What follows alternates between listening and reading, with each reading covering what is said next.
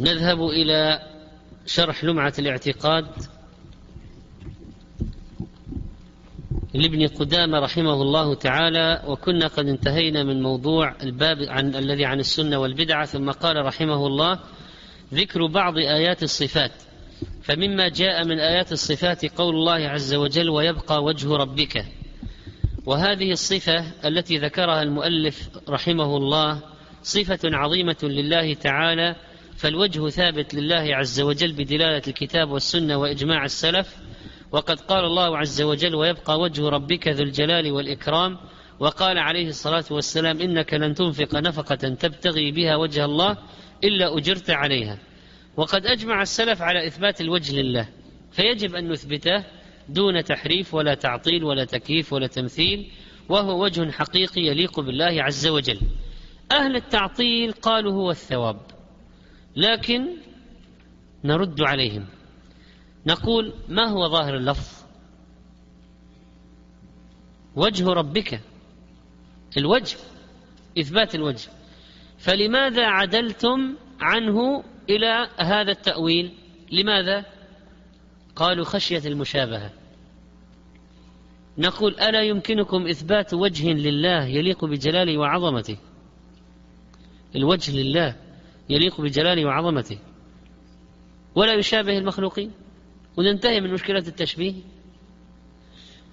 فإن قالوا لا، وهذه طبعا مجازفة منهم، نقول: أفتثبتون السمع والبصر؟ فالمتكلمون يقولون: نعم نثبت السمع والبصر. فنقول: ما الفرق بين السمع وبين الوجه؟ ولماذا أثبتتم السمع ونفيتم الوجه؟ هذا تناقض. القول في بعض الصفات كالقول في البعض الآخر. وقوله سبحانه وتعالى: بل يداه مبسوطتان. واليدان من صفات الله الثابتة له بالكتاب والسنة وإجماع السلف. قال الله تعالى: بل يداه مبسوطتان. وقال النبي صلى الله عليه وسلم: يمين الله ملأى لا يغيضها نفقة، سحاء الليل والنهار، إلى قوله: بيده الأخرى القبض يرفع ويخفض. رواه مسلم والبخاري. ما معنى سحاء؟ دائمة الصب، وهذا معناه كرم الله عز وجل. ومعنى لا يغيضها أي لا ينقصها، فالله عز وجل لا ينفد ما عنده مهما أنفق على عباده. وأجمع السلف على إثبات اليدين لله، فيجب إثباتهما له بدون تحريف ولا تعطيل ولا تكييف ولا تمثيل، وهما يدان حقيقيتان لله تعالى تليقان به. وفسرهما أهل التعطيل بالنعمة أو بالقدرة، ونرد كما سبق. ثم عندنا الآن التثنية في قوله: لما خلقت بيدي. كيف تؤولها بقدرتي؟ فكم قدرة له؟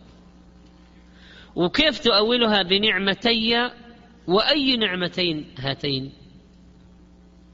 أي نعمتين؟ ما زدتنا إلا جهالة. الذي يفسرها لنا بالنعمتين نقول: ما زدتنا إلا جهالة، ما استفدنا شيء من التفسير. إذن بيدي اليدين، والراجح أن لله تعالى يمين وشمال. ومعنى كلتا يدي ربي يمين يعني سواء في القوة والعطاء، لأن اليدين عند الناس تتفاوت، فأكثر الناس أيديهم اليمنى أقوى من اليسرى، وبعض الناس يده الشمال أقوى من يده اليمين.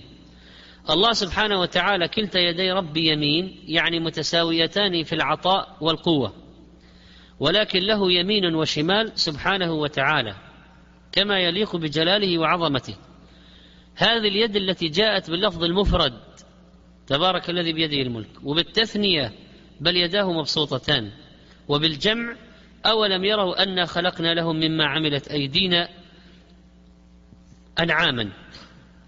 أما المفرد لا ينافي الثنتين، وأما الجمع فهو للتعظيم لا لحقيقة العدد. وقد تقدم معنا إنا ونحن للتعظيم أيضا. وقوله تعالى إخبارا عن عيسى عليه السلام أنه قال: تعلم ما في نفسي ولا أعلم ما في نفسك. فالنفس إذن ثابتة لله تعالى بالكتاب والسنة، فلو قال لك واحد هل نثبت صفة النفس لله؟ هل لله نفس؟ نقول نعم، كتب ربكم على نفسه الرحمة، تعلم ما في نفسي ولا أعلم ما في نفسك، سبحان الله وبحمده عدد خلقه ورضا نفسه وزنة عرشه ومداد كلماته. أجمع السلف على إثباتها لله على الوجه اللائق به، فيجب إثبات ذلك من غير تحريف ولا تعطيل ولا تكييف ولا تمثيل. المجيء قال تعالى وجاء ربك، الإتيان قال تعالى هل ينظرون إلا يأتيهم الله. فالمجيء للفصل بين عباده يوم القيامة ثابت بالكتاب والسنة وإجماع السلف، وجاء ربك، حتى إذا لم يبق إلا من يعبد الله أتاهم رب العالمين، كما قال النبي عليه الصلاة والسلام في الحديث المتفق عليه. أتاهم إذن صفة المجيء وصفة الإتيان لله تعالى نثبتهما دون تحريف ولا تعطيل ولا تكييف ولا تمثيل، مجيء حقيقي وإتيان حقيقي يليق بجلاله وعظمته. ودع عنك هراء أهل الكلام الذين قالوا الإتيان والمجيء يلزم منه انتقال الأجسام وما انتقال الأجسام. نقول أنتم تتحدثون عن من؟ لما تقول انتقال الأجسام وما انتقال الأجسام تتكلم عما في عقلك، عن المخلوقات، وعقلك لا يتصور صفات الله ولا يستطيع أن يحيط به علمه. فلماذا لما تأتي على صفات الله تقول انتقال أجسام وتجسيد وتجسيم؟ لماذا تدخل في هذا والمسألة فوق العقل فوق عقلك؟ فآمن كما جاء. وفسره أهل التعطيل بمجيء أمره، نقول أمره قد جاء، أمره قد جاء. ولو قال ينزل الله إلى في الثلث الأخير إلى السماء الدنيا، قالوا تنزل الرحمة، نقول هو الرحمة ما تنزل إلا في الثلث الأخير؟ ينزل الرزق، تنزل الملائكة، أي تأويل هم يريدون يخلصوا من الصفة، بس أي تأويل أي شيء. نقول الملائكة ما تنزل إلا في ثلث الليل الأخير، ما لكم كيف تحكمون؟ والرضا من صفات الله الثابتة له بالكتاب والسنة والإجماع السلف. قال الله تعالى رضي الله عنهم ورضوا عنه، وقال النبي صلى الله عليه وسلم إن الله لا يرضى عن العبد أن يأكل الأكلة فيحمده عليها، أو يشرب الشربة فيحمده عليها رواه مسلم. وأجمع السلف على إثبات الرضا لله تعالى، فيجب إثباته له من غير تحريف ولا تعطيل ولا تكييف ولا تمثيل، وهو رضا حقيقي يليق بالله تعالى. وقد فسره أهل التعطيل بالثواب، قالوا الرضا يعني الثواب، لأنهم لا يريدون أن يقولوا إن الله يرضى، ونرد عليهم بما سبق. وأيضا قوله تعالى يحبهم ويحبونه، فالمحبة من صفات الله؟ قالوا لا. لماذا؟ قالوا ميل القلب. سبحان الله، ميل القلب عندكم، هذا عندكم أنتم المخلوقين، عندكم أنتم المخلوقين. وكما سيأتي في الغضب يقولوا لا لا لا ننزه الله عن غضب. لماذا؟ قالوا فوران دم القلب لطلب الانتقام. نقول هذا عند المخلوقين، هذا أنت عندك، لكن عند الله سبحانه وتعالى لا تحيط به. فسوف يأتي الله بقوم يحبهم ويحبونه. وقال عليه الصلاة والسلام لأعطين الراية غدا رجلا يحب الله ورسوله ويحب الله ورسوله، متفق عليه. فأجمع السلف على ثبوت المحبة لله، يحب ويحب سبحانه وتعالى، يجب إثبات ذلك من غير تحريف ولا تعطيل ولا تكييف ولا تمثيل، محبة حقيقية تليق بالله عز وجل. والذي لا يريد أن الله يحبه كيفه؟ إذا ماذا نفعل لهم؟ يريد المصرين على نفي المحبة أن الله يحب، كيفه؟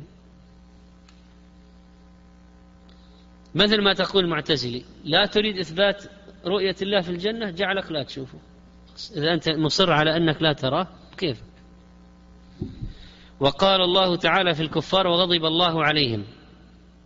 فالغضب من صفات الله الثابتة له بالكتاب والسنة وإجماع السلف. قال الله تعالى في من قتله مؤمنا متعمدا وغضب الله عليه ولعنه. وقال النبي صلى الله عليه وسلم إن الله كتب كتابا عنده فوق العرش إن رحمتي تغلب غضبي، متفق عليه. وأجمع السلف على ثبوت الغضب لله، فيجب إثباته من غير تحريف ولا تعطيل ولا تكييف ولا تمثيل، غضب حقيقي يليق بجلاله وعظمته. وفسره أهل التعطيل بالانتقام. ونقول طيب ما الفرق بين غضب والانتقام؟ يعني في الإثبات يعني تثبت الانتقام وما تثبت الغضب؟ طيب قال الله تعالى فلما آسفونا انتقمنا منهم. لاحظ الآن هم يقولون الغضب هو إيش؟ الانتقام. فنقول بل هما أمران متغايران. قال الله تعالى فلما آسفونا انتقمنا منهم. إيش يعني آسفونا؟ أغضبونا. إذن الغضب غير الانتقام، فلماذا تسوون بينهما؟ وجعل الانتقام نتيجة للغضب فدل على أنه غيره. وقوله تعالى اتبعوا ما أسخط الله، فالسخط من صفات الله الثابتة بالكتاب والسنة وإجماع السلف. وقال عليه الصلاة والسلام أعوذ برضاك من سخطك.